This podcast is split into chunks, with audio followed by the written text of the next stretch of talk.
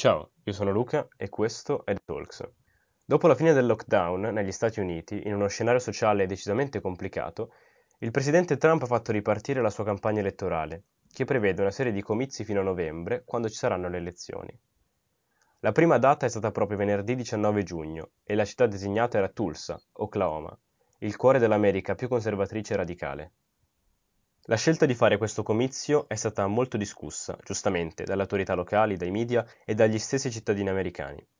C'erano dei grossi dubbi, non solo per l'emergenza sanitaria in atto, dato che comunque solo lo stato dell'Oklahoma aveva avuto già 10.000 casi su 4 milioni di abitanti e stavano aumentando esponenzialmente, ma anche per la data e per la città scelte, significative in questo periodo storico.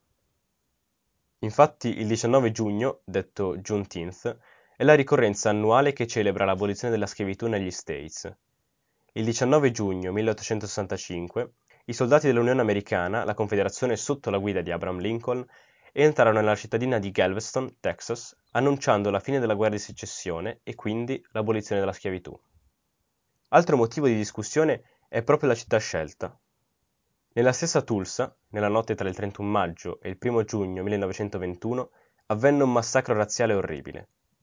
Orde di uomini bianchi armati, suprematisti, si riversarono per le strade del quartiere di Greenwood, soprannominato Black Wall Street, per via dei numerosi cittadini afroamericani che si erano stabiliti lì, formando una vera e propria comunità.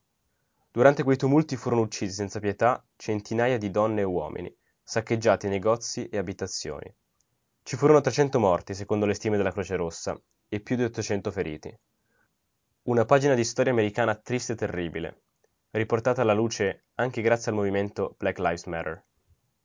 Tutti questi motivi, seppur validi, non hanno fermato l'organizzazione del comizio del presidente, che si è presentato alle 7 di sera al BOK Center, l'arena indoor di Tulsa, in uno scenario surreale ed inaspettato. Gli spalti dell'arena erano semivuoti. Erano attese decine di migliaia di persone, il palazzetto poteva ospitarne 19.000 circa. Solitamente però numerose folle si radunano all'esterno degli edifici che ospitano Donald. Invece, secondo le stime dei Vigili del Fuoco, si sono presentate 6.200 persone.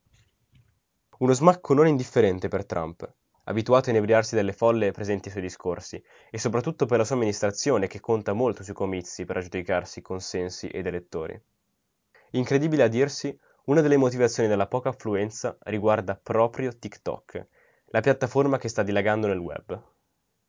Gli utilizzatori di questo social sono principalmente i giovani, ed è proprio a loro che si rivolgono molti movimenti di protesta per la giustizia sociale, come appunto Black Lives Matter, in netto contrasto rispetto alla politica di Trump. Poche settimane prima del comizio, su TikTok, è stato organizzato una sorta di scherzo ai danni dello stesso presidente. Molti utenti, tra cui spiccano numerosi fan del K-pop, hanno compilato il documento online che certificava la propria partecipazione all'evento a Tulsa utilizzando informazioni personali false. Lo scopo era quello di simulare una grande affluenza al comizio, mentre poi non si sarebbe presentato nessuno di coloro che avevano aderito allo scherzo. Mentre l'amministrazione Trump si vantava su Twitter del milione di partecipanti stimato, i TikTokers, più furbi, pregustavano uno scherzo memorabile dimostrando così il loro dissenso rispetto all'operato di Trump, soprattutto dopo il caso Floyd. Nonostante il gesto degli attivisti sia stato coraggioso e al tempo stesso efficace, le cause delle 6.200 persone non sono da ricercare solamente su TikTok. Infatti Francesco Costa, giornalista del Post, ha spiegato che in un paese che conta, ad oggi, 123.000 morti per coronavirus, l'idea di stare ore in un palazzetto superaffollato ha spaventato anche i più accaniti sostenitori del presidente. C'è da dire che, in questo senso, l'amministrazione Trump si è messa un po' il bastone fra le ruote. Il milione di persone annunciato tronfiamente attraverso i canali social ha spaventato un po' tutti e, se non avessero comunicato numeri così esagerati, forse alla fine avrebbero avuto più sostenitori all'interno del palazzetto. Tutta questa situazione ha certamente influito sulla performance di Donald Trump. Nonostante la poca folla intorno a sé fosse segno di qualcosa di sbagliato, il presidente non si è risparmiato nel riempire il suo discorso di slogan e frasi un po' campate in aria, come «Ho chiesto di fare meno test per avere meno contagi», dichiarazione smentita dalla stessa Casa Bianca. Ha poi definito il Covid Kung Flu, additando tutte le colpe alla Cina e dipingendola come il vero virus da debellare, e non ha trattenuto dure critiche verso la sinistra democratica e il suo avversario, Joe Biden.